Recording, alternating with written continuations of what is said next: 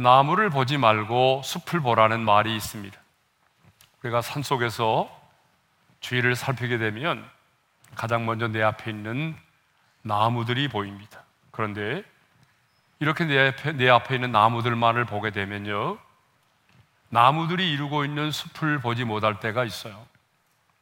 그러므로 나무를 보지 말고 숲을 보라고 하는 이 말은 부분에 얽매여서 전체를 보지 못하는 실수를 범하지 말라는 말입니다.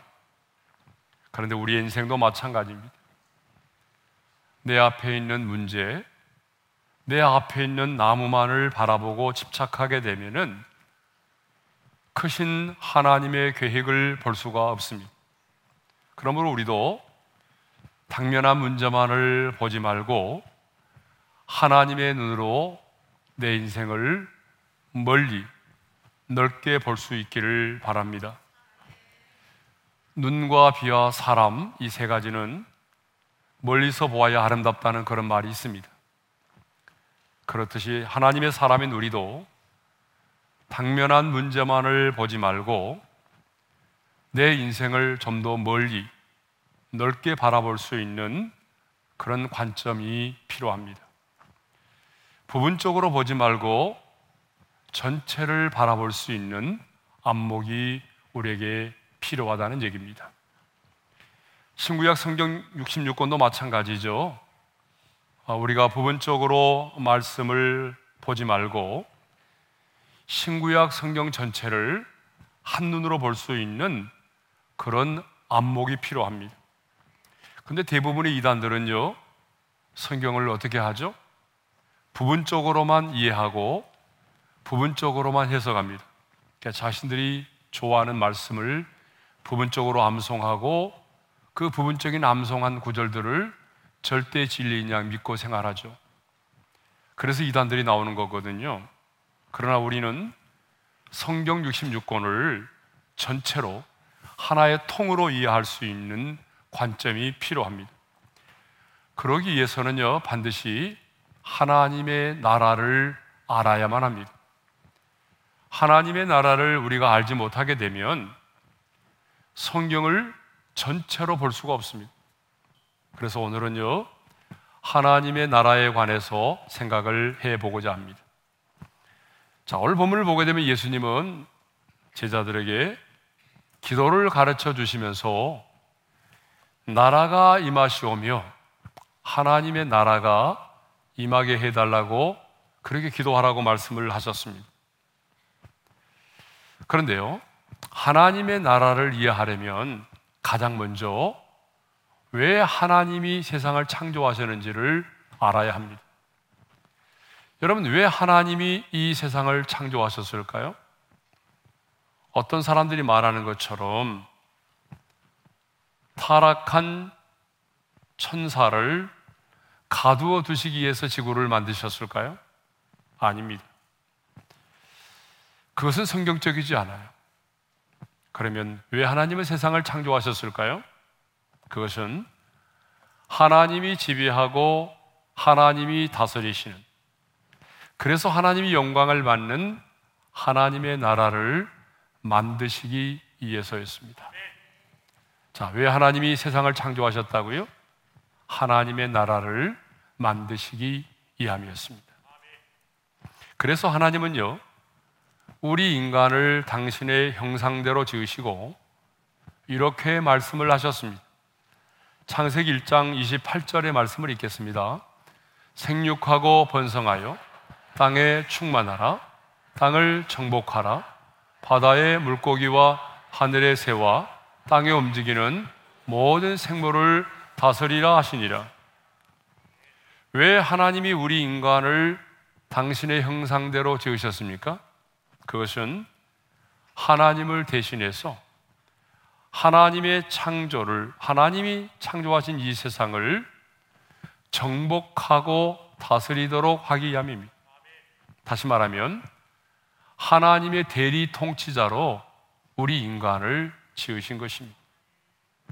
그래서 아담과 하와는요, 하나님의 대리 통치자로서 에덴 농산의 각종 짐승들의 이름을 지어주었고요. 타락하기 전까지 에덴 농산에서 하나님의 대리 통치자로서 하나님의 창조를 정복하고 다스리는 일을 해왔던 것입니다. 그런데 어느 날에 하나님의 대리 통치자로 지음을 받은 우리 인간이 사탄의 유혹을 받아서 타락을 하게 되었습니다. 그러면 사탄이 어떻게 아담과 하와를 유혹하여 죄를 짓게 하였을까요? 자, 창세기 3장 5절의 말씀을 읽겠습니다. 다 같이요. 너희가 그것을 먹는 날에는 너희 눈이 밝아져서 하나님과 같이 되어 선악을 알 줄 하나님이 아심이니라. 선악과를 먹으면 눈이 밝아 눈이 밝아져서 하나님과 같이 될 수가 있다는 것입니다. 무슨 말입니까? 더 이상 하나님의 간섭을 받지 않고 하나님의 다스림을 받지 않고 인간이 주인이 되는 인간의 나라를 만들라는 것입니다. 그러니까 우리 인간의 타락은요, 단순히 선악을 알게 하는 나무의 실과를 따먹은 그 자체가 아닙니다. 아담과 하와가 하나님과 맺은 언약을 파기하고 하나님의 나라가 아닌 인간이 지배하고 인간이 다스리는 그래서 인간이 주인이 되는 인간의 나라를 만들려고 했다는 것입니다. 바벨탑의 사건도 마찬가지 아닙니까? 왜 노아의 후손들이 하나님의 명령을 거스리고 바벨탑을 쌓았습니까? 창세기 11장 4절에 이렇게 말씀하고 있어요. 다 같이요. 성읍과 탑을 건설하여 그 탑 꼭대기를 하늘에 닿게 하여 우리 이름을 내고 온 지면에 흩어짐을 면하자. 분명히 하나님은 노아의 후손들에게 생육하고 번성하여 땅에 충만하라고 말씀을 하셨습니다. 그렇지만 그들은 바벨탑을 하늘에 닿도록 쌓고 우리 이름을 내고 온 지면에 흩어짐을 면하자라고 했습니다. 무슨 말입니까? 인간이 주인이 되는 인간의 나라를 만들자는 겁니다. 오늘도 이 땅의 인간들은요, 하나님의 다스림을 받지 않고 자기가 인생의 주인이 돼서 자기 자신이 영광을 얻는 인간의 나라를 만들기 위하여 끊임없이 바벨탑을 쌓고 있습니다. 그런데 인간의 타락은 인간의 타락으로만 끝나지 않았습니다. 하나님의 대리 통치자로 지음을 받은 우리 인간의 타락은 단순한 우리 인간의 타락으로만 끝나지 않았다는 것입니다. 인간의 타락으로 인해서 하나님이 창조하신 모든 세계가 하나님이 되지, 하나님의 나라가 되지 못하도록 하였다는 것입니다. 마귀는 죄를 빌미로 하나님의 허용하에 공중 권세 잡은 자가 되어서 세상을 지배하게 된 것입니다. 그래서 성경은 사탄을 이 세상의 신이라 공중 권세 잡은 자라고 부르는 것입니다. 이렇게 하나님의 대리 통치자였던 인간의 타락으로 말미암아 하나님의 나라가 중단되고 말았습니다.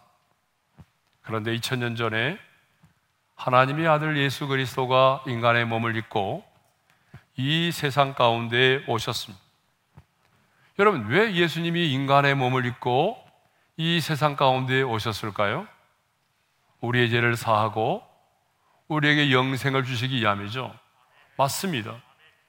그렇지만 더 넓은 의미에서 본다면 인간의 타락으로 인하여 중단된 그 하나님의 나라를 회복하기 위해서 예수님이 오셨다는 것입니다.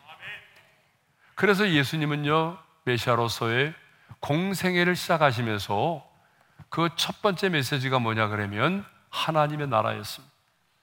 자, 마가복음 1장 15절의 말씀을 읽겠습니다. 때가 찼고 하나님의 나라가 가까이 왔으니 회개하고 복음을 믿으라. 메시아로서 우리 예수님의 첫 번째 메시지가 뭐예요? 하나님의 나라가 가까이 왔다는 거예요. 이 말은 무슨 말입니까? 내가 이 땅에 온 것은 인간의 타락으로 말미암아 중단된 그 하나님의 나라를 회복하기 위해서 오셨다는 것입니다. 그래서 메시아의 길을 예비하였던 세례 요한의 첫 번째 메시지도 바로 천국이 회개하라 천국이 가까이 왔느니라 했습니다. 여러분 천국과 하나님의 나라는 동일한 의미의 말씀이죠. 예, 마태는 천국이라고 말하고 마가와 누가는 하나님의 나라라고 말했습니다. 왜 그러냐 그러면 마태복음은 유대인들을 대상으로 쓴 글이잖아요. 그러니까 유대인들은요, 어때요? 하나님이라는 이름을 함부로 쓰지를 않았어요. 그래서 하나님이 아니라 그냥 천국이라고 말하고 있는 것 뿐입니다. 그러므로 예수님이 이 땅에 오신 것은 인간의 죄로 말미암아 중단된 그 하나님의 나라를 회복시키기 위해서 우리 예수님이 이 세상에 오셨다는 것입니다. 자, 그러면 하나님의 나라는 무엇을 말할까요? 자, 우리가 하나님의 나라, 하나님의 나라를 말하는데 그 하나님의 나라는 도대체 무엇을 의미할까요? 한 나라를 구성하려면 국가의 3요소가 있습니다. 우리 너무 잘 알죠? 자, 국가의 3요소가 뭡니까? 일단은 국민이 있어야 되고, 영토가 있어야 되고, 그 다음에는 주권이 있어야 됩니다. 여러분, 아무리 국민이 있고 영토가 있어도요, 주권이 없으면 완전한 나라라고 볼 수가 없는 거죠. 지난 일제 36년 동안에 우리는 국민도 있었고 영토도 있었지만 우리의 주권을 잃어버렸습니다. 주권을 빼앗겼기 때문에 일본 사람들은 창씨 개명을 강조했고 이름까지도 우리말을 쓰지 못하도록 만들었던 거죠. 주권을 잃어버렸기 때문에 많은 젊은이들이 징용이 돼서 전쟁터에 끌려가서 목숨을 잃었던 것입니다. 대한민국의 주권을 잃어버렸기 때문에 많은 여성들이 정신대로 끌려가서 한 많은 인생을 살아야만 했던 것입니다. 국민이 있고 영토가 있어도 주권이 없으면 완전한 나라라고 볼 수가 없는 것입니다. 그러면 성경에서 말하는 이 하나님의 나라는 무엇을 말할까요? 자, 여기 하나님의 나라라고 할 때에 이 나라라고 하는 말의 헬라의 단어가 바실레이아입니다. 이 바실레이아는 어떤 영토를 뜻하는 것이 아니라 다스림, 주권, 통치를 의미합니다. 따라서 성경이 말하는 하나님의 나라는요, 장소적인 개념이 아니라 하나님의 통치, 하나님의 다스림의 개념을 말합니다. 그러니까 하나님의 나라는 하나님의 주권적인 통치가 임하는 곳을 천국 하나님의 나라라고 말하는 것입니다.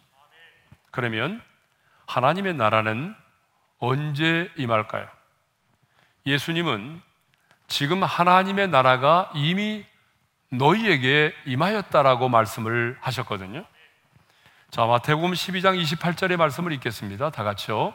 그러나 내가 하나님의 성령을 힘입어 귀신을 쫓아내는 것이면 하나님의 나라가 이미 너에게 임하였느니라. 자, 예수님은 분명히 하나님의 나라가 이미 너에게 임하였다라고 말씀을 하셨습니다. 여러분 이 말은 무슨 말입니까? 하나님의 나라가 이미 너에게 임했다라고 하는 말은 인간의 타락으로 인하여 중단된 하나님의 나라가 다시 시작이 되었다는 그런 의미죠. 또 예수님은 우리 무리들에게 죽기 전에 하나님의 나라를 볼 자들도 있느니라고 그렇게 누가복음 9장 27절에서 말씀하셨고요. 70인 전도단을 파송하실 때는 하나님의 나라가 가까이 온 줄을 알라고 말씀하셨습니다. 또 바리새인들이 예수님께 나와서 하나님의 나라가 어느 때 임하나이까? 라고 물을 때에 우리 예수님은 누가복음 17장 20절과 21절에서 이렇게 말씀하셨습니다. 우리 함께 읽겠습니다. 다 같이요. 하나님의 나라는 볼 수 있게 임하는 것이 아니요 또 여기 있다 저기 있다고도 못하리니 하나님의 나라는 너희 안에 있느니라. 바리새인들이 생각하는 하나님의 나라는요. 하나님의 나라가 임하면 이스라엘이 로마의 정부로부터 해방이 돼서 다윗과 솔로몬 시대의 번영을 누리는 것이라고 생각을 했어요. 정치적인 하나님의 나라죠. 그런데 예수님은 이렇게 묻는 바리새인들에게 하나님의 나라는 너희 안에 있느니라고 말씀하셨어요. 여기 너희 안에라고 하는 말은 더 정확한 표현은 너희 가운데라는 말입니다. 그러니까 너희 가운데라는 말은 무슨 말이냐면 하나님 나라의 왕이신 주님이 지금 그들 곁에 그들 가운데 계신다라고 하는 거예요. 바리새인들의 마음속에 하나님의 나라가 임했다는 말이 아니라 하나님 나라의 왕 되신 주님이 가장 가까이 그들 곁에 계시기 때문에 하나님의 나라가 지금 너희 가운데 임했다라고 말씀하신 것입니다. 그러므로 오늘 우리에게 하나님의 나라가 너희 안에 있다는 것은 하나님 나라의 왕이신 예수님이 바로 내 안에 계신다라고 하는 그런 의미인 것입니다. 그러면 어떻게 하나님의 나라가 지금 임하게 되었을까요? 자, 하나님의 나라가 지금 우리 가운데 임했는데 어떻게 임하게 되었죠? 그것은 하나님의 아들 예수 그리스도가 이 땅에 오셔서 저와 여러분의 죄악을 담당하시고 십자가에서 우리의 모든 죄값을 지불하심으로 하나님의 나라가 우리 가운데 임하게 된 것입니다. 그래서 우리 예수님은 십자가에 달려 죽으실 때에 우리가 너무나도 잘 아는 이 말씀하셨죠. 다 이루었다라고 말씀하셨어요. 여러분, 이 다 이뤘다는 말씀이 너무 중요하거든요. 이 말의 뜻이 뭐예요? 헬라어로는 테텔레스타이라는 말인데 값을 지불했다, 완불했다, 청산했다 그런 말입니다. 그러니까 예수님이 십자가에서 수치를 당하시고 형벌을 받으시고 죽으심으로 말미암아 저와 여러분의 죄값을 완벽하게 지불하셨다는 것입니다. 그런데 여러분 이 사실이 너무나 중요합니다. 왜냐하면 그때로부터 사탄이 우리를 더 이상 지배할 수 없게 되었기 때문입니다. 죄값이 지불되기 전까지 우리는 죄의 종으로 살아왔습니다. 해결되지 못한 우리의 죄를 근거로 사탄은 그동안 우리를 지배하고 다스려 왔던 것입니다. 그런데 주님께서 십자가에서 우리의 죄값을 지불하심으로 사탄은 더 이상 우리를 지배할 수 있는 그 권리를 상실하게 된 것입니다. 그리고 이제는 하나님 나라의 왕이신 주님이 우리를 통치하시고 다스리시게 된 것입니다. 그러니까 예수님의 십자가의 죽으심과 부활로 인하여 하나님이 지배하고 하나님이 다스리는 하나님의 나라가 이 땅 가운데 시작이 된 것입니다. 그래서 예수님은 하나님의 나라가 이미 너희 가운데 임했다고 말씀하셨고 하나님의 나라가 너희 안에 너희들 곁에 있다라고 말씀을 하신 것입니다. 그런데 우리는요, 천국 가게 되면 장차 내가 죽어서 들어가게 될 천국.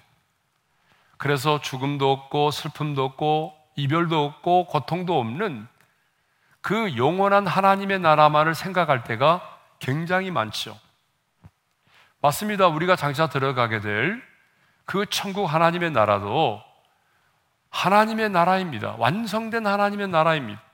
그러나 우리는 그 완성된 하나님의 나라에 들어가기 전에 지금 바로 이 땅에서 하나님의 나라를 누리며 살아야 한다는 것입니다. 자, 성경에서 말하는 하나님의 나라는요, 우리가 생각하는 것처럼 우리가 죽어서 장차 들어가게 되는 천국 하나님의 나라만을 의미하지 않습니다. 학자들의 견해에 의하면요, 성경에서 말하고 있는 천국 하나님의 나라의 80%는 장차 우리가 죽어서 들어가게 되는 천국이 아니라 지금 이 땅에 살면서 우리가 맛보고 경험하며 누려야 될 그 하나님의 나라를 말한다는 것입니다. 그러니까 성경이 우리에게 가르치고 있는 더 많은 하나님의 나라는 장차 우리가 들어가서 천국에서 장차 우리가 들어가게 될 영원한 천국을 말하는 것이 아니라 지금 우리가 이 세상을 살아가면서 이 땅에서 맛보고 이 땅에서 경험하게 될 하나님의 나라를 말씀하고 있다는 것입니다. 그러므로 중요한 것은 우리는 지금 이 세상 속에서 하나님의 나라를 누리며 살아야 됩니다. 우리가 어떤 상황 가운데 있을지라도 사방으로 내가 우겨싸임을 당하였을지라도 질병으로 질병으로 인한 고통 가운데 있을지라도 사람으로부터 내가 배신을 당했을지라도 재정의 어려움 가운데 있을지라도 심지어는 내가 중환자실에 있을지라도 심지어는 내가 감옥에 있을지라도 어떤 상황 가운데 있을지라도 하나님의 사람이 누리는 지금 이 땅에서 하나님의 나라를 맛보고 누리며 살아야 한다는 것입니다. 자, 왕이신 주님이 내 마음을 지배하고 다스리면 우리의 마음 속에 심령의 천국이 이루어집니다.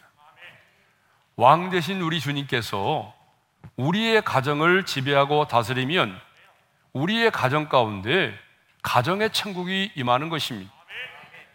천국은요, 죽어서만 내가 가서 누리는 것이 아니라 하나님의 사람이라면 지금 바로 이 땅에서 우리는 하나님의 나라를 누리면서 살아야 할 것입니다. 그러면 하나님의 나라가 우리 가운데 임하였을 때 나타나는 그 증거와 열매는 무엇일까요? 하나님의 나라, 즉 주님의 통치가 임하는 곳에는 어떠한 일들이 일어날까요? 하나님 나라의 증거와 열매 첫째는요, 의와 평강과 희락입니다. 자, 로마서 14장 17절의 말씀을 읽겠습니다. 다 같이요. 하나님의 나라는 먹는 것과 마시는 것이 아니요 오직 성령 안에 있는 의와 평강과 희락이라. 하나님의 나라는 먹고 마시는 것이 아니라고 말하고 있어요. 이 먹고 마시는 것이 아니다라고 하는 말은 하나님의 나라는 물질적인 형태의 그런 나라가 아니라는 거예요. 하나님의 나라는 오직 성령 안에서 이루어지는 영적인 나라라고 하는 것입니다. 그리고 오직 성령 안에서 이루어지는 하나님의 나라는 반드시 의와 평강과 희락이라고 하는 것입니다. 여기서 의는요, 바르고 옳은 것을 말합니다.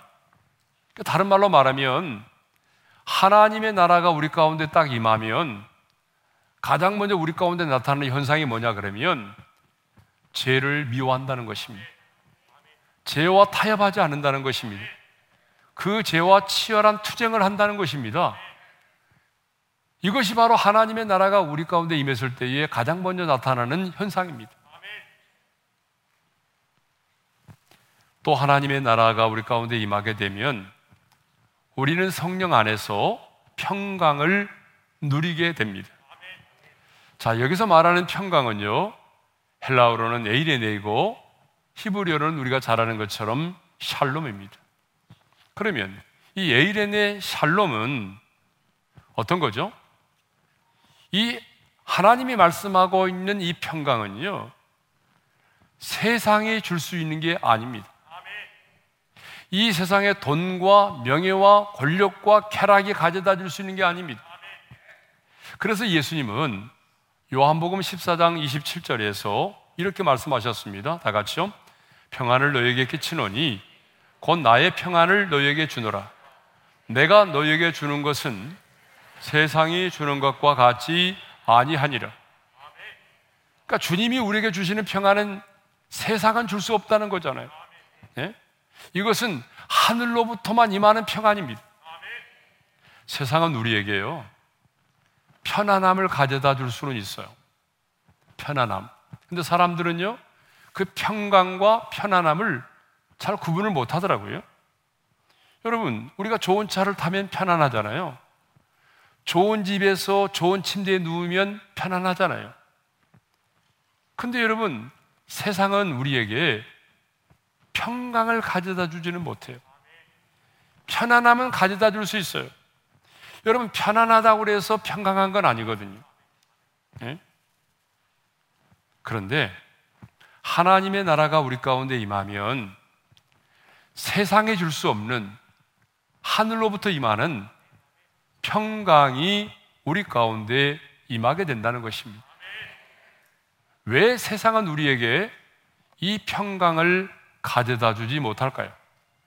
왜 세상의 재물이, 왜 세상의 그 좋은 환경이, 세상의 권력이 우리에게 주님이 말씀하시는 이러한 평강을 가져다 주지 못할까요? 그 이유가 있습니다. 하나님이 말씀하시는 평강은요, 하나님과 화목한 자만이 누릴 수가 있기 때문에 그렇습니다. 하나님과 원수된 자로 살아가는 사람은 누구도 하나님이 말씀하신 이 평안을 누릴 수가 없습니다. 또, 또 하나 이유가 있어요.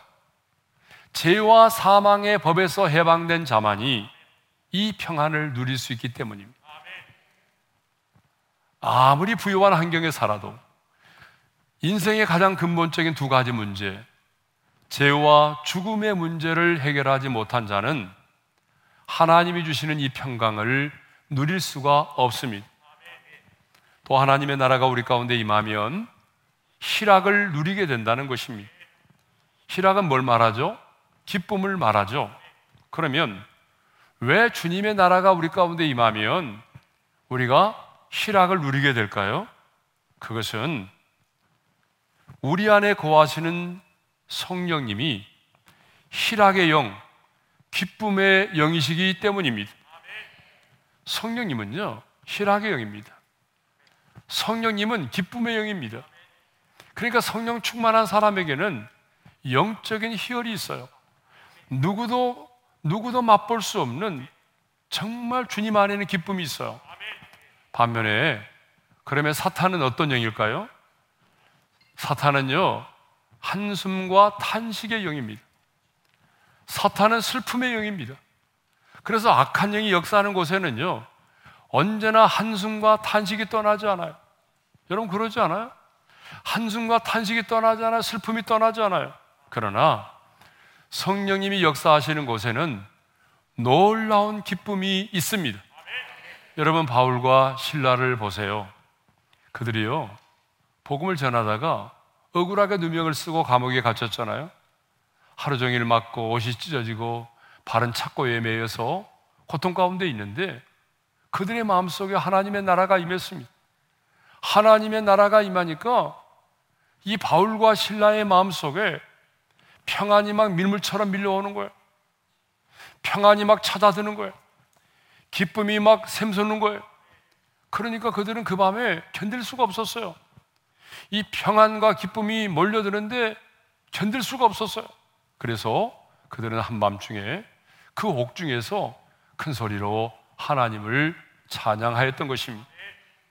이렇게 희락의 영이신 하나님께서 우리 안에 역사하시고 기쁨의 근원이 되신 주님께서 우리를 지배하고 다스리기 시작하면 슬픔이 변하여 슬픔이 변하여 춤이 되고 탄식이 변하여 기쁨의 노래가 되는 것입니다. 하나님의 나라가 우리 가운데 임하면 설명할 수 없는 영적인 희열이 우리 가운데 충만하게 되는 것입니다. 자, 두 번째로 하나님 나라의 증거와 열매가 뭐냐면 놀라운 치유와 회복의 역사가 일어난다고 하는 것입니다.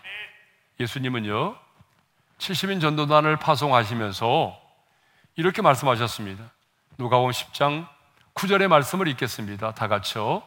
거기 있는 병자들을 고치고 또 말하기를 하나님의 나라가 너희에게 가까이 왔다 하라. 70인 전도단을 파송하시면서 주님이 하신 말씀입니다. 하나님의 나라와 병든 자를 병든 자가 병든 자를 고치는 것과 하나님의 나라와 밀접한 관련이 있다는 거예요. 그렇죠? 예? 또 마태복음 22장 28절에서 우리 아까 읽었는데요. 이렇게 말씀하시죠. 다 같이요. 내가 하나님의 성령을 힘입어 귀신을 쫓아내는 것이면 하나님의 나라가 이미 너에게 임하였느니라. 하나님의 나라와 귀신이 쫓겨나는 것과 밀접한 관련이 있다는 거죠. 그러니까 주님이 지배하고 다스리는 하나님의 나라가 임하면 어떤 일이 벌어진다는 거예요? 병든 자가 고침을 받고 귀신들이 떠나간다는 거죠. 물론 이것은 하나님 나라의 본질이 아닙니다. 병든 자가 고침받고 귀신들이 떠나가는 것은 하나님 나라의 본질이 아닙니다. 하나님 나라의 본질이 뭐죠? 주님의 통치, 주님의 다스림입니다. 그런데 주님이 그곳에 임재하시고 주님이 다스리기 시작하게 되면 너무나 자연스럽게 성령 안에서의 의와 평강과 희락이 있기, 희락의 열매가 맺기 시작하고 병든 자들이 고침을 받고 귀신들이 떠나가는 역사들이 자연스럽게 일어날 수밖에 없다는 거죠. 여러분 빛이 임하면 어둠이 떠나가잖아요. 그죠? 빛과 어둠이 같이 공존할 수는 없는 거예요. 마찬가지입니다. 빛 대신 주님이 그곳에 임재하시고 통치가 시작되면 어둠의 영이 떠나가는 것은 너무나 당연한 거 아니겠습니까? 마귀의 일을 멸하시고 생리하신 주님이 그곳에 임재하시고 통치하시면 어둠의 영들이 떠나가는 것은 너무나 당연한 거죠. 여호와 라파 치료하시는 하나님 그 치료의 하나님이 그곳에 임재하신다면 당연히 그 현장 속에는 병든 자들이 고침을 받고 그리고 하나님의 나라가 어, 악한 영들이 떠나가는 것은 너무나 당연스러운 일입니다. 그러므로 치유와 회복은 하나님의 나라가 우리 가운데 임했다라고 하는 증거입니다. 본질이 아니라 하나님의 나라가 우리 가운데 지금 임했다라고 하는 사인입니다. 그러므로 하나님의 나라가 임하는 곳에는 오늘도 변함없이 성령 안에서의 의와 평강과 희락이 있고 병든 자들이 고침을 받고 악한 영들이 떠나가는 역사들이 일어난다라고 하는 것입니다. 그래서 예수님은 오늘 우리에게 나라가 임하게 하소서 이렇게 기도하라고 가르쳐 주셨어요. 우리 한번 따라서 합시다. 나라가 임하게 하소서. 나라가 임하게 하소서. 하나님의 나라가 임하기를 위해서 기도하라는 거잖아요. 그러면 이 나라가 임하게 하소서 이 기도의 내용은 뭘까요? 이거는 내 감정과 내 욕망이 나를 지배하지 말게 하시고 주님이 지배하고 다스리는 그 하나님의 나라가 지금 내 마음 속에, 지금 내 가정에, 지금 내 직장과 일터에 임하게 해달라는 기도입니다. 더 나아가 이 기도는요, 마라나타, 주 예수여 어서 오시옵소서의 기도를 포함하고 있어요. 왜냐하면 완성된 하나님의 나라가 주님의 재림으로 말미암아 이루어지기 때문에 그렇습니다. 중요한 것은 지금 이 땅에서 우리가 하나님의 나라를 누리며 살아야 한다는 것입니다. 그런데 안타깝게도 너무나 많은 하나님의 사람들이 하나님의 나라를 맛보고 누리며 사는 것이 아니라 이 세상의 사탄의 왕국을 경험하며 살아간다는 것입니다. 사탄의 왕국의 특징이 뭡니까? 미움과 살인과 탐욕과 분쟁과 음란과 거짓입니다. 당연히 하나님의 나라를 맛보고 누리며 살아야 되는데 하나님의 사람들이 하나님의 나라를 경험하지 못하고 사탄의 왕국을 경험하면서 살아가고 있다는 것입니다. 그러나 하나님의 사람인 우리는 지금 우리 가운데 임한 하나님의 나라를 맛보며 경험하며 살아야 됩니다. 성령 안에서의 의와 평강과 희락을 누리며 살아야 됩니다. 병든 자들이 고침을 받고 귀신들이 떠나가는 그런 하나님의 나라를 이 땅에서 누리며 살아야 합니다. 그런데 우리는 왜 하나님의 사람임에도 불구하고 왕 대신 주님이 분명히 우리 안에 계심에도 불구하고 하나님 나라의 증거와 열매들이 없을까요? 왜 성령의 왜 우리에게는 이런 하나님 나라의 이런 증거와 열매들이 나타나지 않을까요? 그것은 성령의 충만을 받지 않았습니다. 내가 성령의 충만을 받지 않고 내가 알고 있는 전통과 신학적인 지식과 경험으로 성령의 역사를 스스로 제한하고 있기 때문에 그렇습니다. 오늘 본문을 보십시오. 예수님은 분명히 내가 하나님의 성령을 힘입어 귀신을 쫓아내는 것이면 하나님의 나라가 너에게 임하느니라고 말씀하셨습니다. 사도 바울도 하나님의 나라는 오직 성령 안에 있는 의와 평강과 희락이라고 말씀하셨습니다. 공통점이 무엇입니까? 바로 성령을 힘입어 오직 성령 안에 있는 이런 표현이잖아요. 그러니까 예수님 자신도 성령을 힘입어서 귀신을 내쫓으셨다고 말씀하고 있습니다. 사도 바울도 오직 성령 안에서만 의와 평강과 희락을 누릴 수 있다라고 말씀하고 있습니다. 그렇다면 여러분 우리가 그 하나님의 나라를 맛보고 경험하며 누리며 살기 위해서는 어떻게 해야 됩니까? 성령의 충만을 받아야만 하는 것입니다.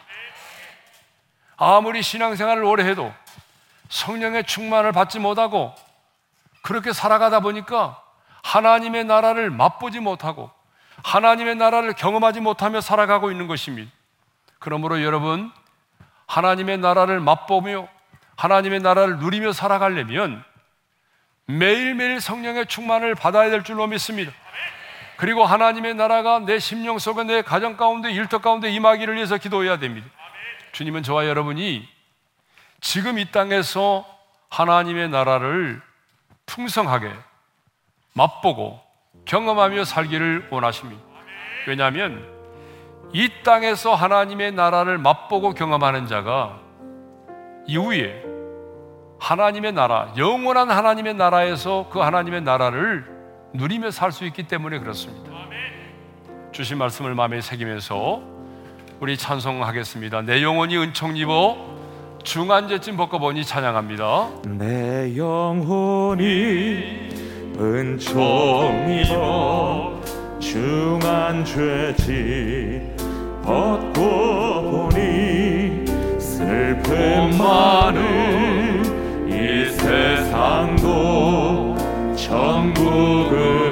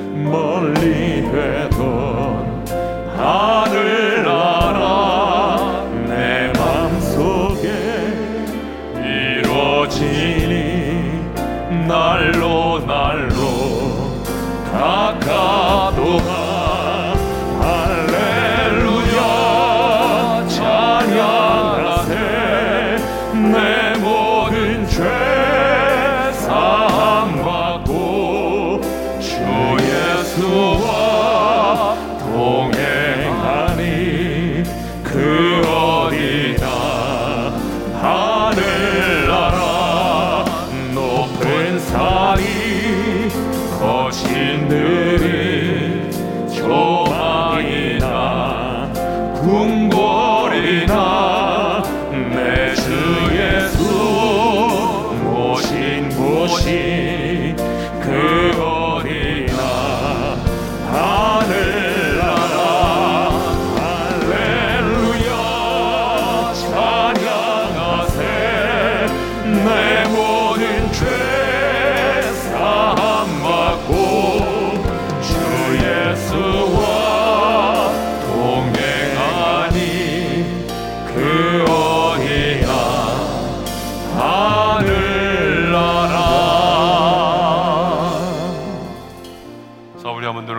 주신 말씀 마음에 새기면서 기도하겠습니다. 오늘 우리는 하나님의 나라에 관해서 함께 나눴습니다. 예수님이 왜 이 땅에 오셨습니까? 인간의 타락으로 말미암아 그 중단된 하나님의 나라를 회복시키기 위해서 오셨습니다. 어떻게 하나님의 나라가 시작이 되었습니까?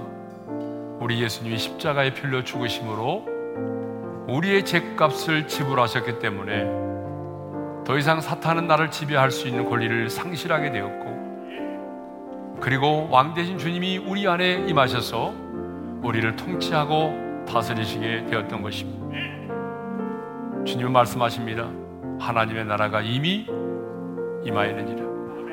너희 안에 너희 곁에 임했느니라. 그렇다면 우리는 지금 하나님의 나라를 맛보고 누리며 살아야 하잖아요. 그런데 왜 우리는 세상의 사탄의 왕국만을 경험하며 살아갈까요? 왜 우리는 하나님의 나라를 누리지 못하며 살아갈까요? 그것은 내가 성령의 충만을 받지 않아서 그렇습니다. 매일매일 성령의 충만을 받고 주님 하나님의 나라가 내 가정에 임하게 도와주십시오. 하나님의 나라가 내 심령 속에 임하게 도와주십시오. 하나님의 나라가 나이가 섬기는 직장과 일터에 임하게 도와주옵소서. 그래서 주님이 지배하고 다스리는 하나님의 나라가 내 삶 속에 충만하게 임하게 도와주셔서 날마다 의와 평강과 희락을 경험하게 하시고 병든 자들이 고침을 받고 악한 영들이 떠나가는 놀라운 역사를 경험하게 하여 주옵소서. 우리 다 같이 주여 한번 부른 다음에 합심으로 기도하겠습니다. 주여! 할렐루야 우리 아버지 하나님 감사합니다. 하나님의 나라가 이미 시작해졌습니다.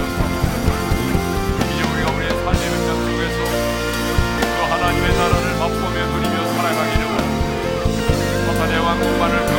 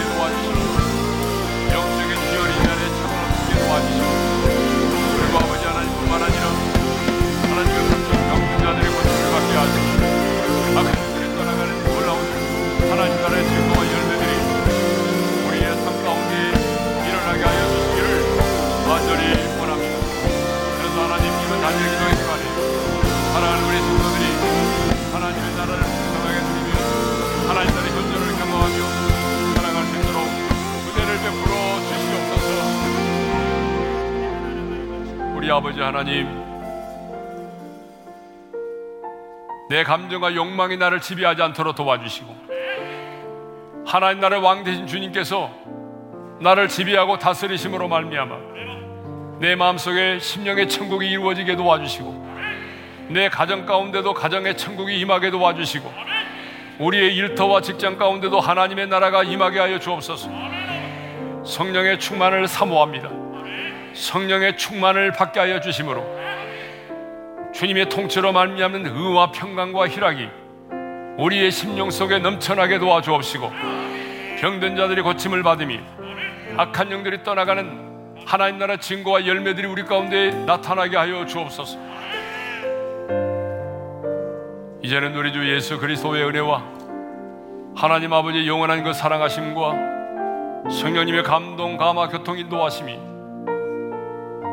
지금 주님이 지배하고 다스리는 하나님의 나라가 내 삶 가운데 임하기를 간절히 소망하는 모든 성도들 위해 이제로부터 영원토로 함께 하시기를 축원하옵나이다. 아멘.